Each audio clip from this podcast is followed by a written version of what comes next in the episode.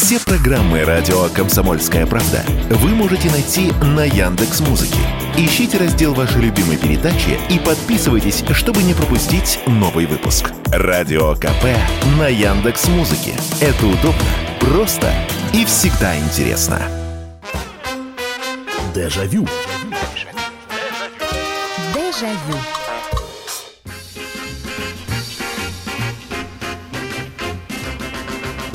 Здравствуйте, друзья. Программа «Дежавю», прямой эфир, радио «Комсомольская правда». Меня зовут Михаил Антонов, и снова собираемся вместе.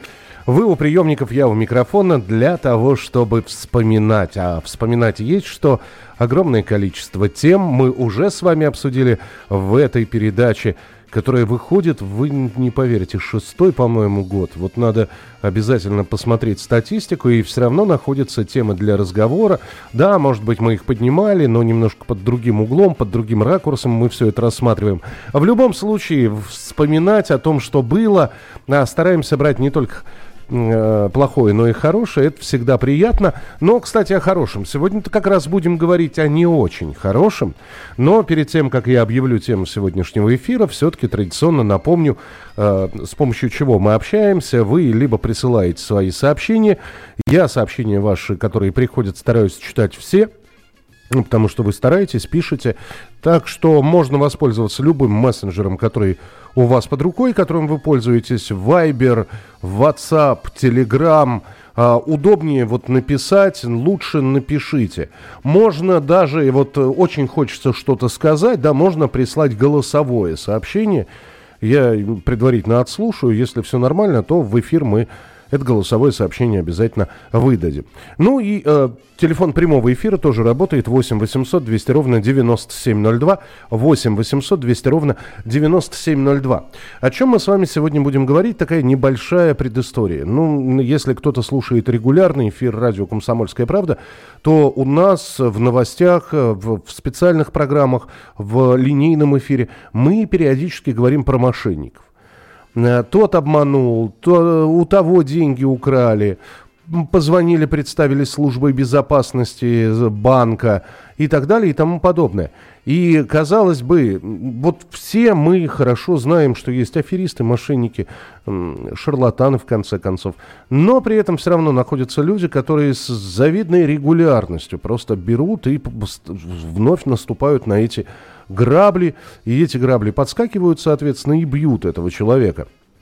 Но ведь мошенники, они не сейчас появились, не в 20-х годах, не в нулевых.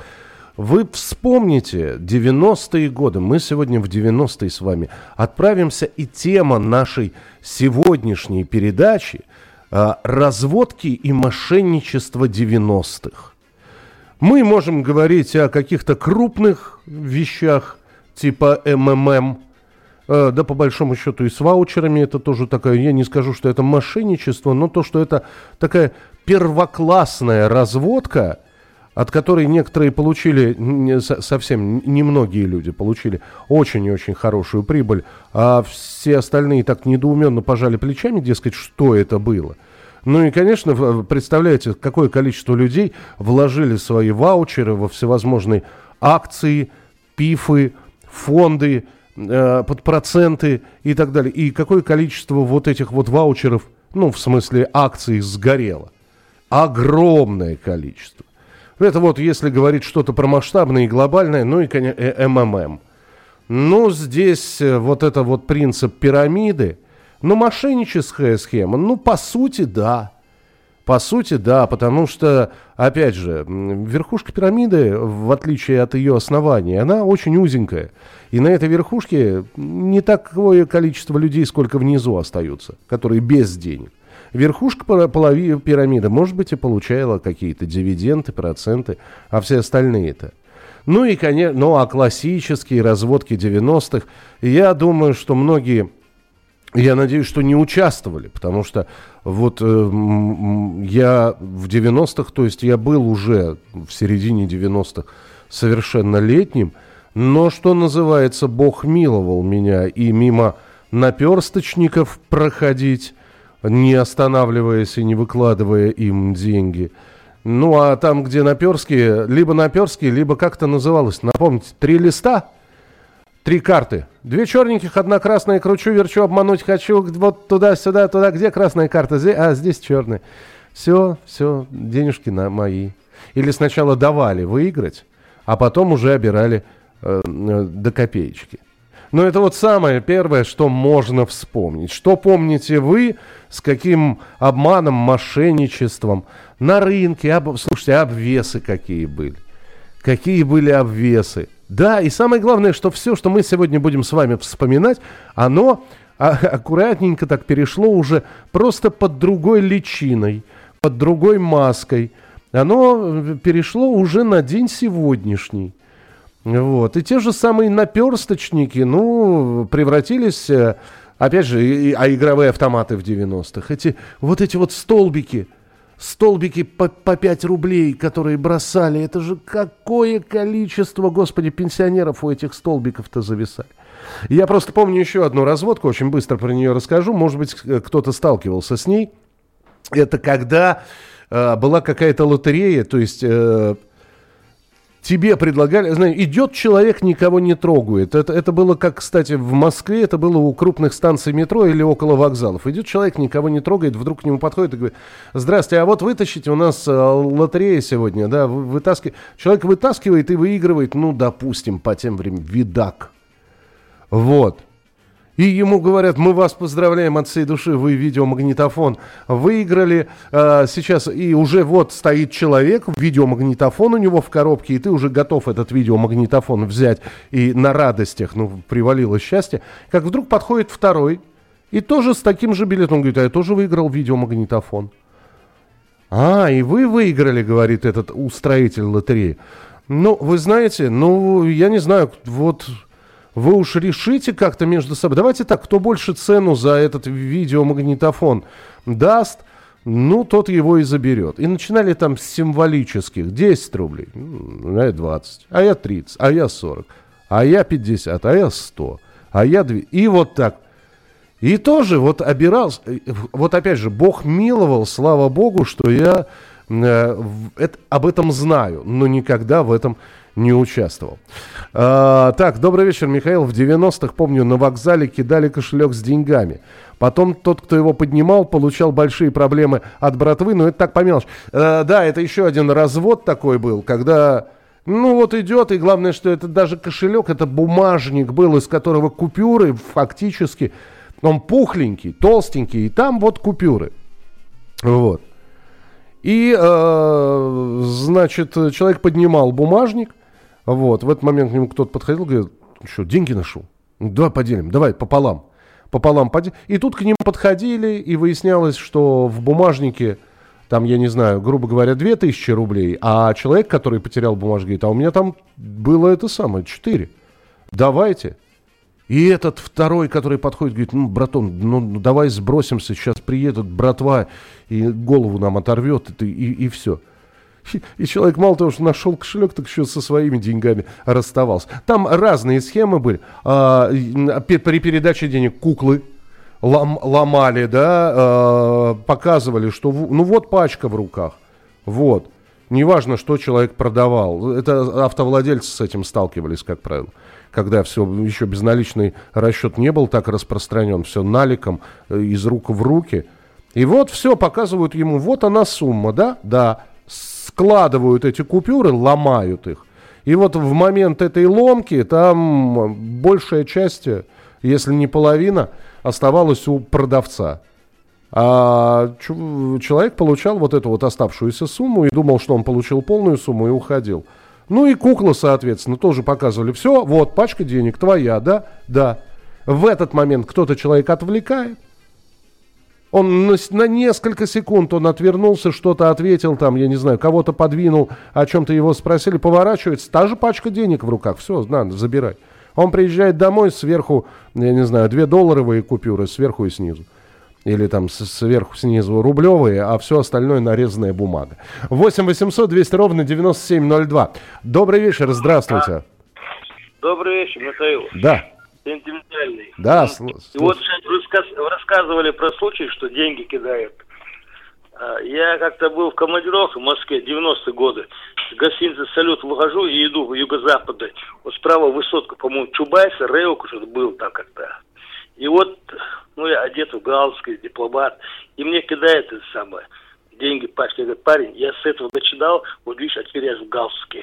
Давай, забери свой кошелек. А-а-а. И потом как-то было, с метро вышел, метро 300 идти до товарища. И останавливает слева «Жигуль», девятка будет, восьмерка. И одетый, вот как это, Англия, лондонский одет, знаете, да. Иголочка. Мужик подходит и спрашивает адрес, а потом как будто приступ и начал шмонать. А потом это 90-е годы, когда чечен с палкой бандит. Думаю, сейчас полезу в карман, у него отнимать. Ага. Свернул, он раз ты крачкал, убегал и пару пенделей сработал. Вот Понятно, да. Спасибо большое. Ну, я один раз на таких... Ну, это преступники были, наверное, мошенники, карманники. Вдвоем работали, с тех пор зарекся в нагрудном кармане рубашки вообще носить какие-либо деньги. Там 2 или 3 купюры у меня 100-рублевых было в нагрудном кармане. И, видимо, кто-то видел, что... Ну, вот из тех, кто ко мне подошел, видимо, кто-то видел, что у меня там... в нагрудном кармане, рубашке. И подходят двое. Причем один стоит сбоку, так я его периферийным зрением вижу. Вот. А второй подходит и говорит, извините, а как до ВДНХ доехать? Я говорю, так вот. А второй в этот момент, а нам сказали туда. И я, конечно, поворачиваюсь, смотрю, куда он показывает. И этого поворота, то есть, хватило для того, чтобы человек, который напротив меня стоял, моментально хирургическим движением просто достал эти купюры из кармана. Дежавю. Дежавю. Мы сегодня в прямом эфире на радио «Комсомольская правда» вспоминаем мошенничество 90-х, ну вот нулевых. Пожалуйста, я вас во времени не ограничиваю, но все-таки... Зная и помня о том, что программа «Дежавю» — это программа воспоминаний, понятно, что со свежими мошенниками мы с вами и так сталкиваемся постоянно. А вот то, что было раньше, вспомнить хотелось бы. В 92-м году на автовокзале наперсточником поставил, запалившись первым выигрышем, обручальное кольцо и проиграл. Спасибо мужикам. Вломили мошенникам и вернули кольцо. Это Роман из Владивостока. Но это хорошо, люди отзывчивые оказались, потому что, во-первых, это наперсточник, там такая рядом с ним бригада стояла, изображающая публику, что вломить, если можно было наперсточнику вломить, но там сразу 5 человек вырастало из бригады, которые следили за этим, за всем. Вот. Что касается, я вспомнил эти 2 игры, да, наперстки и 3 листа. Вот в 3 листах, по сути, обмануть было... Там действительно ловкость рук. И когда предлагали из 3 карт выбрать 2 черные, 1 красная, 1 красная, там точно была, по крайней мере, из 3 лежащих карт, точно была 1 красная. Просто, тебе казалось, что ее кладут в одно место, а там путем этой развитой мелкой моторики карты, они просто ты не замечал, что успевали подменить. Но, тем не менее, у тебя все равно был шанс. А с наперстками шанс фактически не было, потому что один раз в своей жизни я столкнулся с настоящим наперсточником. И он показал, как это все делается, что, 3 наперстка и шарик. И казалось бы, раз, два, три, он говорит, где шарик? Я говорю, под этим. Он говорит, смотри, я открываю, ничего. Он говорит, второй открываю, ничего. А третий? И третий открываю, ничего. То есть шарика не было ни под одним из наперст. Я говорю, а как? А он мне показывает сгиб мизинца. Когда он наперстки делает, знаете, и если мы руку не до конца в кулак сожмем, сгиб мизинца, и между, как раз посерединке мизинца на этом сгибе у него шарик и оставался. А когда ему надо было показать, он снова руку прислонял к наперстку, расслаблял немножко мизинец, и шарик под наперстком оказывался. То есть это самое настоящее, что называется, разводка, обман, мошенничество. Здесь уже не ловкость рук никакая. 8 800 200 ровно 9702. Добрый вечер, здравствуйте.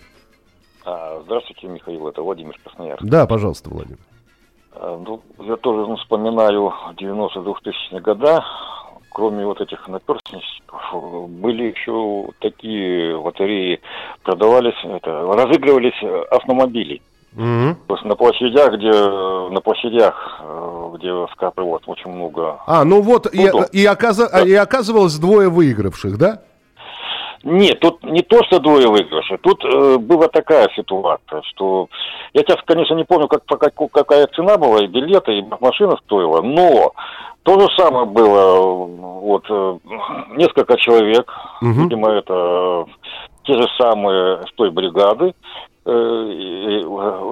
платили деньги за билет, крутили там, что ли, типа вытаскивали, и не было выигрыша. Но народ потихоньку скапливался, потому что в то время выиграть за какую-то там небольшую, определенную сумму билет, выиграть импортный новый автомобиль, конечно, был соблазн. Но чтобы выиграть, я не видел, чтобы... То есть тоже самонадувательство. Ну, в то время, видимо, это считалось как бы бизнесом, бизнесом, а не мошенничеством. Но все понимали прекрасно, но народ скапливался. В общем-то. Слушайте, да, спасибо большое, но я до сих пор помню, как впервые... Это же еще Советский Союз был, то ли 88-й, то ли 89-й год, уж напомните мне, когда впервые появились... Вот эти вот лотереи, то есть мы все привыкли к денежно-вещевым лотереям, там за 30 копеек или денежно-вещевая лотерея ДСАФ за 50 копеек. А здесь появилась лотерейка вот с этим защитным слоем, который монеткой надо было стирать. И я помню, что, во-первых, она стоила каких-то безумных денег, во-вторых, почему-то казалось, что... вот там-то точно, наверное, машина есть, в отличие от спринта, в отличие от этой денежно-вещевой лотереи. И, сколько у меня знакомые, друзья, мамины знакомые, отцовские знакомые. И вот только-только эта лотерейка появилась, очень многие покупали. Никто дороже видеокассеты, вот видеокассеты там еще. Причем там стираешь, да, и 3 одинаковых символа должны совпасть. Кому-то выпадало 3 одинаковых символа аудиокассеты. Я до сих пор помню даже марку аудиокассет, которые разыгрывались. SKC. Вот. Или видеокассета. Автомобиль там был, да, но только один, максимум 2 значочка автомобиля. А для выигрыша нужно, чтобы 3 совпало. Тоже своего рода мошенничество. Я не знаю, в этой лотерее вообще были победители или нет. Мы сами подростками заливали специально водой дорогу зимой на подъем во двор. И потом за денежку толкали машины наверх во двор. Я не знаю, как насчет мошенничества. Это такой бизнес скорее. Вот эти вот подростки, которые в 90-х подбегали грязными тряпками машины, лобовое стекло. Не столько вытирали грязь, сколько развозили ее. Тоже за денежку. Некоторые платили, чтобы они со своими грязными тряпками машину не трогали. Доброго вечера, Михаил. К сожалению, мне сегодня сказать вам нечего. Бог миловал, даже наоборот. В однорукого бандита червонец выиграл. Самые первые, еще механические. А так, кроме как государства, никто не разводил. Но, слушайте, мы же не говорим, что мы сами попадались на это. Ведь есть огромное количество примеров, про которые можно рассказать. Не про себя, так про знакомых. А помните развод «Угадай, под каким стаканом шарик»? Мы об этом как раз «Локомотив» говорили. Здравствуйте, Михаил, это Сергей Татарстан. У меня насчет ваучеров такой небольшой рассказ. Мой одноклассник скупал ваучеры за бесценок, за джинсы, за бутылку водки, а потом за эти ваучеры ЗИЛ, полуприцеп взял. Потом дальше больше. Таких историй много. Но, опять же, некоторые вложили в «Газпром». А некоторые вложили в «Хопер» инвест какой-нибудь. Кого больше? Тех, кто вложил в «Газпром» или тех, кто вложил в «Хопер»? Мне кажется, что больше все-таки тех, кто в «Хопер» инвест взгоревший. Во «Властелину», в МММ и так далее. В МММ ваучеры нельзя было вкладывать. Но сколько таких фирм, которые сгорели просто? Просто кому-то повезло. У моих родителей не было финансов, чтобы скупать ваучеры. Хотя я прекрасно помню, стояли люди у метро, куплю ваучер. И там можно было подойти и договориться, и по цене. Можно натуральным продуктом было. Я не помню, как там с водкой было, а за Там пару бутылок спирта Royal можно было ваучер, по-моему, отдать. Здравствуйте, добрый вечер. Здравствуйте, Михаил. Слушаю вас, пожалуйста.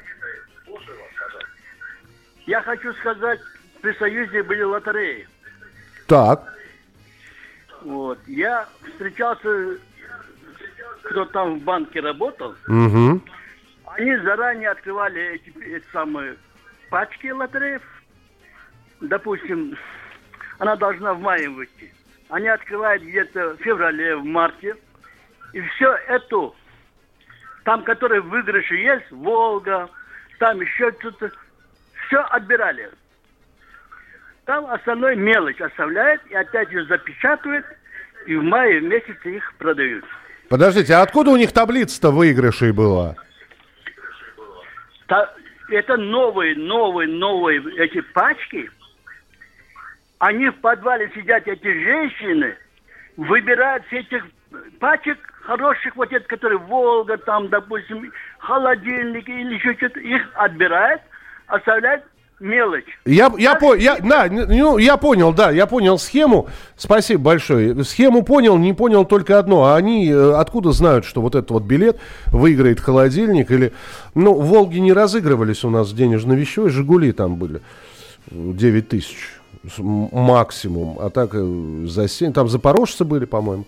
Добрый вечер, это Алексей из Москвы. Я родился только в 80-е, поэтому история, которую мне мои родители рассказали. У родителей, пытались отобрать девятку. Но, естественно, эти мошенники не смогли забрать машину, но чуть не расстреляли. Как хорошо, что сейчас таких людей нет. А у одних родственников и машину отобрали, и кошелек, и дай бог им... Здоровье, ничего себе. Но про машины, слушайте, это же тоже истории конца 80-х, начала 90-х. Автоподставщики именно тогда появились. Я думаю, что любой человек, который водит машину, управляет машиной, про этих автоподставщиков может многое чего рассказать. Добрый вечер, Михаил. Пусть все кинут и пересмотрят «Приключения Буратино» и песню «Алиса и Базилио». Тупая жадность всему виной. Мы в 90-е, когда пошли в игровые автоматы с большими кнопками, клеили 1000 скотчем с запасом 30 сантиметров, прогоняли их туда раз 5. А потом она измочаливалась. Звали, говорили «фартануло, давай деньги». Уходили далее. И туда больше не ногой. А так как этих дыр было немерено в Москве и в Подмосковье, вообще было все ровно. А так можно было, да? Вот. Но, да, здесь, конечно, ну и те, кто эти игровые автоматы, к владельцам у меня, конечно, тоже есть вопросы. Не все там честно было, и автомат можно было настроить на отдачу выигрыша. Ну, то есть вы наказывали мошенников. Ну, ладно, будем так считать. Еще казино были распространены в 90-х, в начале 2000-х. Тоже мало кто там что выиграл. Ну, не скажите, были случаи. Расскажу обязательно. Дежавю. Дежавю. Разводки и обманы 90-х. Так звучит тема сегодняшнего нашего эфира. С вами 8-967-200-97-02. Это сообщение на Вайбер, Ватсап, Телеграм. Можно текстовые, можно голосовые. Присылайте. 8-967-200-97-02. Ну и телефон прямого эфира 8-800-200-97-02. Обязательно расскажу, как меня развели, потому что я с этим столкнулся. Это, правда, разводка начала 2000-х, не совсем 90-е. Но, кстати, показательно. И вот самое-то обидное, что, может быть, вот когда лишаешься какой-то не очень большой суммы денег, почему-то вдвойне обидно. Вот как я рассказывал, что вот вытащили из кармана 300 рублей или 200 рублей, сколько там у меня купюрами было. Ну да, и, то есть это так, обед. И ну, стал ли я беднее на 200 рублей? Да. Плохо ли я из-за этого жить стал? Нет. Но при этом обида была такая, что тебя как не знаю кого взяли и... Так, почитаю ваше сообщение. Добрый вечер. Один раз меня так нормально развели. Это было в начале 2000-х. Пошла такая мода на трудоустройство за границей. Платишь 150-200 евро в определенную фирму и, так сказать, ждешь, когда позвонят. Так никто и не звонил. Пару раз сам наведывался, а все время обещаниями. тянули время, хотя и договор был на руках. В общем, ничего, сейчас уже таких организаций нет больше. Здравствуйте, Михаил. Вспомните, как картежников в поездах разводили. Ну, это каталы, да. Слушайте, ну, опять же, катала, ну, вот просто к семье или просто к вам он не подсядет. То есть он должен понимать, что у человека есть какая-то сумма денег, на которую катале будет интересно играть. Ему получить, ну, если берем советские времена, там, лишний червонец, ну, это трудозатратно. Если уж брать, так несколько сотен, а то и 1000 рублей. То есть каталы, они же не в первый день. Вот, я не знаю, поезд отправляется из Москвы в Адлер. Понятно, что люди, или в Сочи, люди в поезде с деньгами. Но и катала, он же не в первый день тут же предлагает всем поиграть. Нет, он присмотрится, он познакомится. Там своя психология такая, что... Вот. Ну, а самое главное, что если он сразу видишь, сыграем в картишки на интерес, нет, спасибо, я в шахматы играю, я в карты не играю.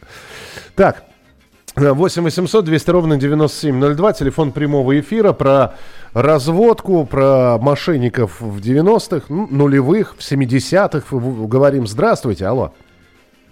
Добрый вечер, Роман, Московская область. Здравствуйте. У меня вот небольшое воспоминание о 90-х. Это в начале 90-х выступление по ТВ пресс-секретаря Ясиной, дочери Ясина. Она была тогда пресс-секретарем Банка России, если не ошибаюсь. И она уверяла все население страны, что дефолта не будет. Так я 98-й год у Ельцина спрашивают. Да, да. Вот именно в это время она выступала по ТВ и уверяла все население, что дефолта не будет. Через буквально неделю дефолт, это не считая нашего алкоголика-президента, который до этого еще сообщал то же самое нам. Вот мне это очень запомнилось, это выступление нашей Ясиной. Я понял, да. Ну, это не разводка, это просто... Я не знаю, как это назвать. Как я вам и обещал, давайте быстро расскажу историю, как меня однажды. Вот, ну, это вот развели. То есть одно дело стать жертвой карманников, это может быть не так обидно. А здесь, ну, сам ведь уже работал на радио какое-то время, там, лет 6-7. Про мошенников, ну, все-таки мы рассказывали. И вот начало... нулевых, 2003-2004 год, мне нужно снять... Нет, сейчас скажу, какой это год был. Нет, это не начало нулевых, это конец нулевых, это 2008-2007 год. Мне нужно снять квартиру, то есть с одной квартиры я переезжаю, мне нужна другая, и где-то я наткнулся на объявление, вот почему глаза именно, что очень дешево, подберем вам квартиру за, ну, допустим... Ну, по тем деньгам 1500 рублей или 2000 рублей. Ну, квартира, грубо говоря, снять однушку, тогда вот было 2020, наверное, в Москве. А здесь за 2000 квартиру такая, что за риэлторская служба. И я поехал, это где-то в центре, грубо говоря, на Мясницкой улице. Это центр Москвы, но где-то в переулочках. То есть дворами куда-то надо пройти, значит, охранник на входе. Ты действительно, ты приходишь, ты платишь 2000, тебе выписывают квитанцию и дают список адресов. Вот, пожалуйста, вот эти вот квартиры, можете ехать и разговаривать с хозяином. Все, мы свои услуги выполнили. Естественно, ты приезжаешь по первому адресу, на тебя смотрят как на идиота, если вообще тебе дверь открывают, и говорят, нет, мы не сдаем квартиру. В этот момент ты начинаешь догадываться о чем-то. Едешь по второму адресу, там тоже не сдают квартиру. По третьему, по четвертому. Вот. А ты в гневе бежишь на эту Мясницкую с этим списком. Сволочи, обманули. Ребята, вы че? Я вам 2000 заплатил, вы мне липовый адрес. Тебя охранник не пускает. Все. Дескать, что надо? Квитанцию получил? Получил. Видишь, что внизу написано? А там внизу... Только с увеличительным стеклом можно прочитать. Предоставляем информационные услуги. Дескать, мы вообще здесь ни при чем. Мы от балды вам адресов надавали, а то, что там квартира не сдается, это не наша проблема. И тебя охранник не пускает. Все. Так мне этих двух... Мне до сих пор этих 2000 жалко. Чего я к ним пошел? Ну ведь понятно было, что купил, значит, ведро пятаков на рубль. И захотел сэкономить. Сэкономил. Минус 2000. 8-800-200-97-02. Телефон прямого эфира. Здравствуйте. Алло. Здрасте. Здрасте. У меня вот такая история. В 2006 году не успел на метро, ну и чтобы не мерзнуть, а дело было зимой, зашел в ближайший игровой клуб. О. А там сказали, просто так нельзя сидеть, надо играть. В общем, да. А мы чайку нальем тебе, кофейку. Не-не-не, слушайте дальше. Да. Что, значит, к 7 утра я выиграл уже 120 рублей, потом поехал домой, а потом, поскольку у меня возле дома полно таких заведений было, посетил еще парочку, и поскольку я в институте изучал теорию вероятностей в качестве одной из математик, так. Понял, что на рулетке честно не играют. Причем вне зависимости от того, живой крупье запускает шарик или это работает автомат, честной игры нет. Так что на самом деле это лохотрон. Так вы в плюсах или нет все-таки оказались? В минусах, но потом случайно разговаривал с одной женщиной, которая была администратором казино. Она подтвердила, что да, действительно лохотрон. То есть, чтобы люди знали, по-честному игры, к сожалению, в рулетку нет. Понятно, спасибо большое, спасибо. Ну, слушайте, у меня есть огромное количество примеров, и я видел, как... Квартиры.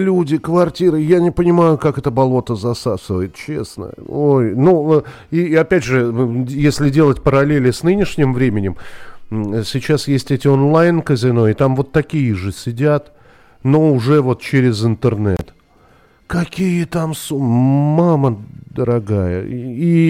И слушайте, я же знал, у нас сосед как раз ходил в эти... какие-то крышечки, обезьянки, не знаю, во что он там играл, в это. И главное, заведение такое, туда по трезвому зайти страшно. Но вот светятся игровые автоматы, вот. И он туда как вот на работу, денег назанимал, вещи стал из дома продавать. Ему, ну слушай, я пытался с ним поговорить, когда он трезвый, а он еще и туда ходил под газами, под такими... Я говорю, Виталий, я говорю, зачем? Я говорю, ты проиграл больше. Я говорю, даже если сейчас продать все автоматы, которые вот там вот есть, ты обратно не отобьешься. Вот, ничего, Михаил, я поднимусь. Куда ты поднимешься? Ну, изгинул человек, я вот даже не знаю, что с ним. Так, в 1990 году собирал деньги на свою свадьбу, умудрился продать цыганам за 100 рублей латунный корпус от старых наручных часов, выдав за золотой.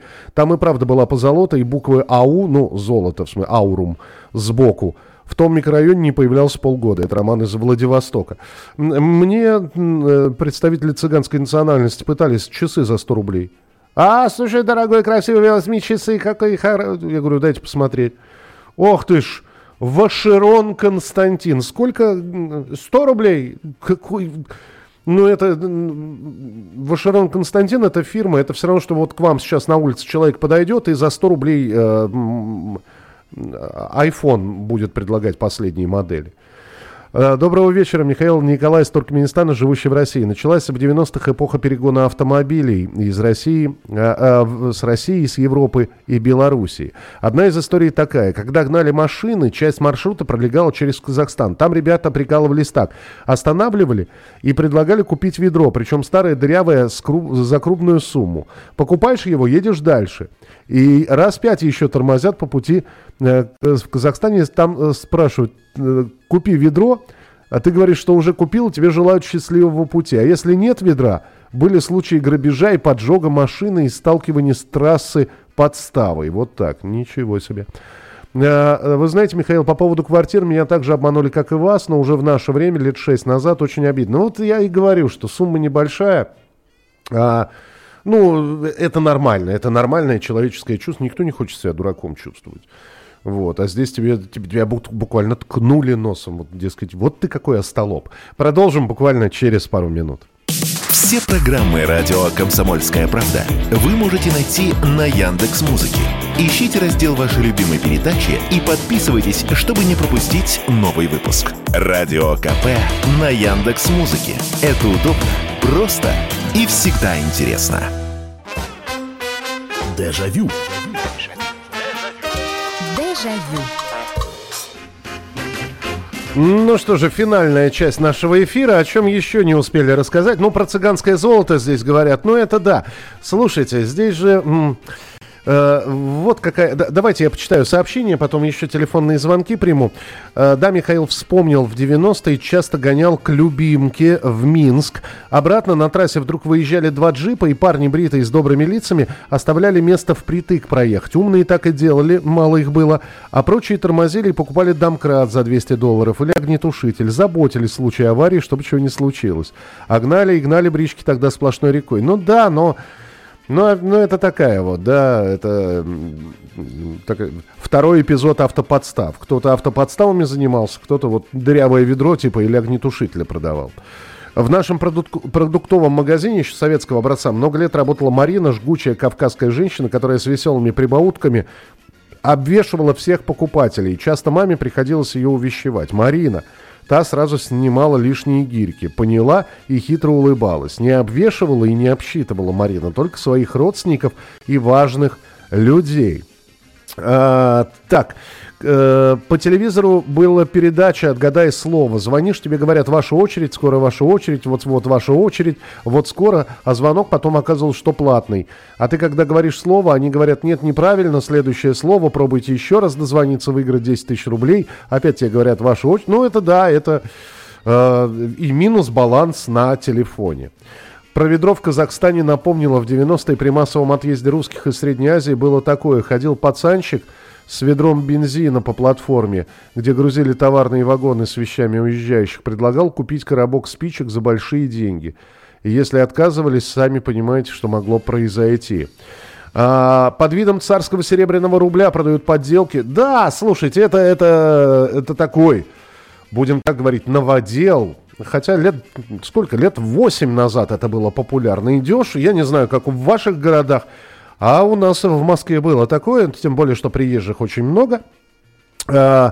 Идешь, вдруг останавливает тебя работяга в спецовке, значит, со стройки.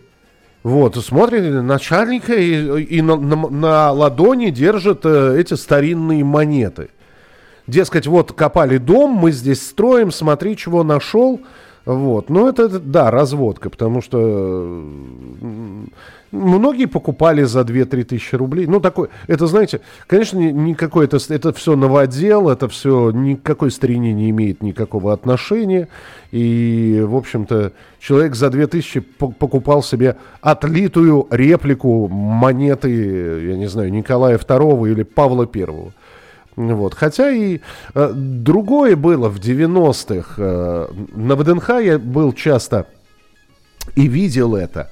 И вполне возможно, кто-то приезжал в Москву, тоже с этим сталкивались. А ВДНХ — это не только концентрация приезжих людей, которые на выставку достижений народного хозяйства пришли посмотреть. Там еще и автобусы пригородные останавливаются из Подмосковья. Кто с Ивантеевки, кто из Пушкина. И вот конечная остановка как раз там у этих автобусов, как раз около ВДНХ. И вот людской поток от этих автобусов тоже к метро туда... И вот там промышляли следующие граждане в костюмчиках, аккурат, молодые люди, причесочка с пробором, улыбка 32 белых зуба белоснежных, голубые глаза, значит, вежливые, да по носу, как говорил Гоцман. Так вот, и вот идет человек или женщина, они на женщин особенно ориентировались, идет женщина с сумками, и они подходят и говорят: «Здравствуйте, как вам сегодня повезло? Мы представители канадской фирмы Criminal Association, и вы знаете... Мы сегодня выбираем людей как раз около станции метро ВДНХ, чтобы вручить им призы. Буквально за символическую сумму». И втюхивали какую-то фигню. Утюжок-отпариватель, цена которому 40 копеек. Они вручали там за несколько тысяч. Но у них речь лилась плавно, и вот эту вот всю китайскую... Вот тогда только-только вот эти все китайские подделки стали. Они вот эту вот всю китайскую фигню втюхивали за большие... А женщина, и ей комплименты делают. И вот возьмите, вы посмотрите, какой утюжок. И мы проверили, уже он работает. Неужели 600 рублей это дорого? Ну, по тем временам, в 90-е, да, 600 рублей это... Ну, там не 600 рублей, это 600 уже после деноминации, а до деноминации там неужели 6 тысяч или 60 тысяч рублей это дорого. И все, и уходил человек с ненужной абсолютно вещью. 8 800 200 ровно 9702, телефон прямого эфира. Добрый вечер, здравствуйте. Здравствуйте. Здравствуйте. Это звонок из Воронежа. Я уже вам звонил, когда старые песни про романтические отношения. Так, так. Вот. А это вот сейчас про мошенничество. Да-да-да-да. Дело было. Дело было во втором или в третьем году. Вот. Я вышел на перерыв с завода, а тут в рулетку играют, прямо на улице. Ага. Вот, девушка за рулеткой... Вот, 12 жетонов, угу. Каждый по рублю. Вот. Я помню, да-да-да, было такое, да-да-да. Вот. Ага. Вот. И, значит, я думаю, сейчас я попробую себе пару рубликов выиграть. Ага. И я купил 10 жетонов на десятку. Угу. Вот. Думаю, ну, по теории вероятности какой-то должен выиграть. Ну, конечно, два пустых числа всего остается там, да?